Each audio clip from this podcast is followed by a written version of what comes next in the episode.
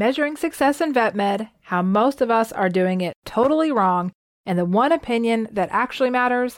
That's what we're going to be talking about in episode 5. Welcome to the Joyful DVM podcast. I'm your host, veterinarian and certified life coach, Cari Wise.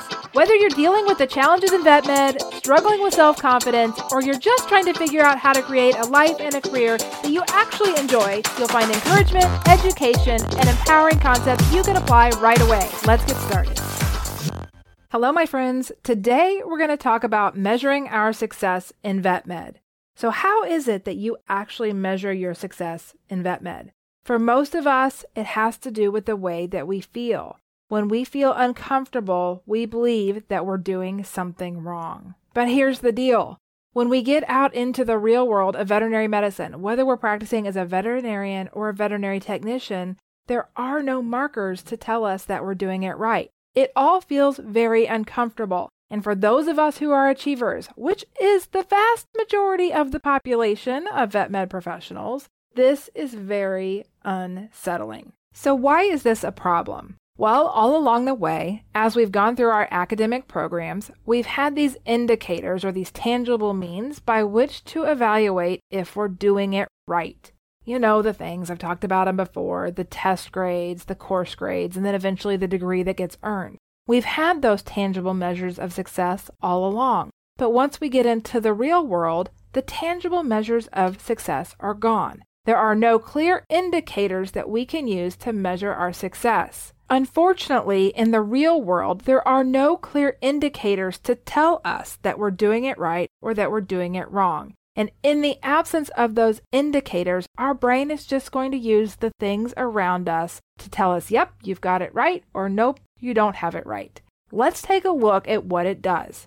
Evidence that we're doing it right. The brain provides this evidence in the means of clients who are happy and patients who get better. It uses those two things to tell us that we've done our job right in vet med. The downside, though, is that when it comes to patients getting better, we forget that we never can control physiology. We can make all the right decisions, we can make the right diagnosis, we can prescribe the right medication, and some patients still won't get better. We also can't control the client reactions the way that clients interact with us is at the bottom of their think, feel, act cycle. Their words and actions come from their emotions, which are created by their thoughts. We can't control their thoughts, therefore, we can't control their actions. Do you see the problem in this? When we use the client reaction as a measure of whether or not we're doing something right or wrong, we have literally created a situation where the measuring point or the indicator is dependent on something completely outside of us. We can never control their actions. So when we use client interactions and patient responses as measures of success, when they are negative, like the patient isn't responding or the client is angry, we then feel like we've failed. The failure is the result of misplaced responsibility. You can't be responsible for what you can't control. But what we often miss is that success in this case is also the result of misplaced responsibility because we never had control over what the client said or how the patient responded in those cases either. So, what about evidence that we're doing it wrong? We find evidence that we're doing it wrong in VetMed by comparing ourselves to what the other people are doing. Thing of it is, the other people that we're often comparing ourselves to are our colleagues who have more real world experience than we do. What we miss is that them having more experience and more time in the profession does not mean that they are more qualified. You have a license as a veterinarian or a veterinary technician. That means that you are qualified by the only measure that matters when it comes to this field. We somehow just tend to forget that. Instead, we look at the performance of our colleagues, we look at the words they say, we look at the knowledge that they are able to share with us, and we measure ourselves, we compare ourselves to that. We compare ourselves to them and their years of experience as if that is should be equal to where we are, especially earlier in our careers.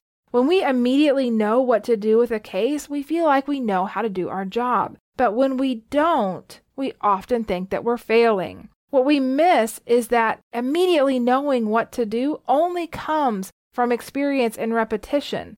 All of the knowledge that we learned in our academic programs doesn't really become useful until we have the opportunity to apply it. And here's the thing the first time that we encounter any case, we're going to feel like we don't know what we're doing. It's totally normal. So think about this for a second. Think back to the first time that you diagnosed a diabetic cat. That very first time when you made that diagnosis, you were able to determine yes, it has diabetes. You ran the tests, it all came together. Yes, you've got that diagnosis. And now you've got to decide how to treat it. There are options. And the first time that you treat one, all of the options are available to you. It feels a little bit overwhelming, and it's very common for us to look at ourselves managing this diabetic cat for the first time to seek the guidance of our more experienced colleagues. And then when they list off exactly what to do in short order, what many of us do is we compare ourselves to them where they are right now. And we believe that because we were not able to list off exactly how to tr- go about managing this case, that we failed. What we miss completely is that the only reason that our colleagues are able to quickly list off how to manage a case is because they've done it many, many times before. You just aren't there yet. It's not a failure, it's completely normal. The first time that you manage a diabetic case, you're probably going to feel really uncomfortable. You're probably going to question your decisions. And as you work through it, you make the decisions and that case is managed. And then you're able to see the outcome of that to follow up on that case the next time you diagnose a diabetic cat, you're going to be two steps ahead. You're going to have a better idea of how you want to go about managing that case. The third time, it becomes really easy. And six or seven or eight times into it, you're going to diagnose a diabetic animal and you're not even going to have to question what you want to do next because you'll have the experience to back up the academic knowledge. And those two things together will help you to move forward more quickly and with more confidence. It's not about getting it right. It's about giving yourself the opportunity to learn through your experiences. The academic knowledge is there. Just believe that. The only tangible means of measuring whether or not you're qualified is something that it's a hurdle that you've already achieved. You've already got your license. That's the only one that matters when it comes to whether or not you're qualified. Now, what matters is that you just keep going and experiencing different things so that your confidence in managing those cases will increase. Whenever we see a zebra case, you know, those ones that are pretty unusual that we don't see before, I want you to think about those because your most experienced colleague will still wonder what to do when they're faced with a zebra. It's just the way this goes. That's why we call them zebras. There's just a handful of disease processes and conditions that we don't see very often. And when we see them, all of us go back and we pull out the books and we figure out what to do because we don't have that memory in the immediate recall is totally normal. But what's also really interesting about these is that once you've come across a zebra, because the experience is so unusual, we tend to hang on to that information pretty quickly. It tends to stay at the forefront of our mind. And that experience, because it was so unique, that when we actually encounter it again, we're much more equipped to recognize it quickly. What's so interesting about this is that we forget that the zebra cases that we see are going to be different than those of our colleagues. And oftentimes, where we end up beating ourselves up for not doing a good enough job and not knowing enough is when we encounter one of these unusual cases that a colleague of ours has seen before. They immediately know what it is, and we don't. And then we take that as evidence that we're doing it wrong, that we should have known we completely miss that they've just simply had the experience with that type of case and they know where the other people around us may not have had any more of an idea of what was going on than we did. It wasn't a problem. We were still going to figure it out. It was just going to take us a little bit more time to analyze the information against the academic knowledge that we had. We would get there. It's just that we also had the benefit of a colleague who had seen it before, and because they were able to provide some input to get us to the answer more quickly, we automatically interpreted that as something being less than on our part. That if we'd have been doing it right, we would have automatically known. I just want you to recognize that that's not how this works. The academic knowledge base is there. We already know that because you've already passed those tests to get your license. Now you've just got to give yourself the opportunity to let the experience catch up. You don't want to judge yourself by comparing where you are today with the experience of someone who is further along in their career. It is never going to help you.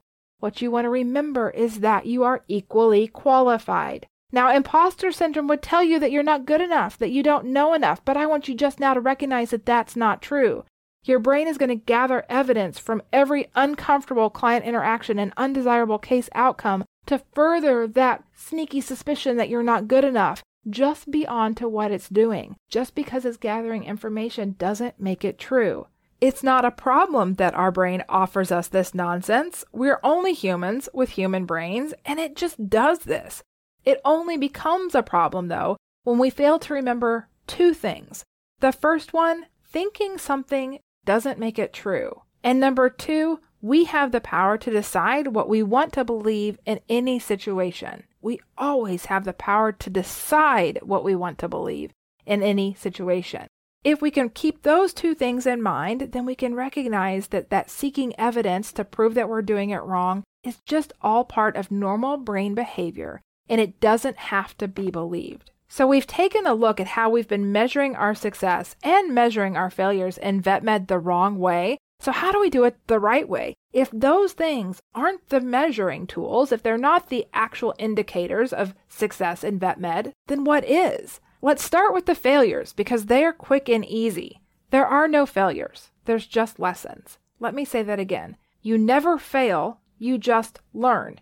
If we can just accept that, then we can start practicing replacing the words I failed with the words What did I learn? That's the first step. You've got to just remember, guys, this is the practice of veterinary medicine. It is not the perfection of veterinary medicine. This career requires us to keep learning and keep growing because the knowledge base is ever evolving. When we try to turn it into the perfection of veterinary medicine, then we lose 100% of the time. Shame and guilt will result because we are not able to be perfect. What is perfect anyway? It's something that we keep trying to achieve, but it's not achievable. And as we don't meet that unrealistic expectation, many of us feel shame and guilt and inadequacy. Those emotions will only create inaction. And when we are not taking action, we can't help anybody. We need to stay in action, engaged in our jobs, and willing to experience all of it in order to practice veterinary medicine. The only way that we can do this is if we know why we want to practice veterinary medicine in the first place. It comes back to understanding what motivates us. What's the intrinsic reason why we chose this career and why we wanted to do this in the first place? Without our why defined, we have no compass. We have nothing to turn to when it gets hard. So, what is your why? Why did you choose veterinary medicine? What impact were you hoping to make in the world and with the clients and patients that you serve? Have you written your personal mission statement? I definitely recommend that you write it down. For me, it comes down to two things excellent veterinary medicine and compassionate, personalized customer service. Every single decision I make as a practicing veterinarian can come back to that as my compass excellent veterinary medicine, and compassionate, personalized customer service. I can evaluate my performance based on that as well. That's the most important thing. When you know your why, when you know what you stand for, then that becomes the way that you evaluate your own personal performance. At the end of the day, all that any of us can do is only our best. We can only do the best that we can do. Now, the best does not mean that clients are always happy and patients are always getting better. It means I did the best I could with the information and resources I had available. I approached the case in a way that supported my personal why. I let go of the things I couldn't control. I stayed open to learning all along the way, and I remained willing to feel uncomfortable because discomfort is the price of growth. The only one keeping score and your success in VetMed is you. Today, you can literally just decide that you are qualified, that you are willing, that you are enough. Stay open to that, my friends. Stop judging yourselves so harshly and remember, the practice of veterinary medicine never expected you to be perfect. It just expects you to keep growing. That's going to wrap it up for this episode, and I'll see you next time. Thanks for listening to the Joyful DVM podcast. To check out additional episodes or grab a copy of our latest free resources, please visit our website at joyfuldvm.com. And if you enjoyed this podcast, please consider leaving a review on iTunes and sharing it with your friends. We can change what's possible in vet med together.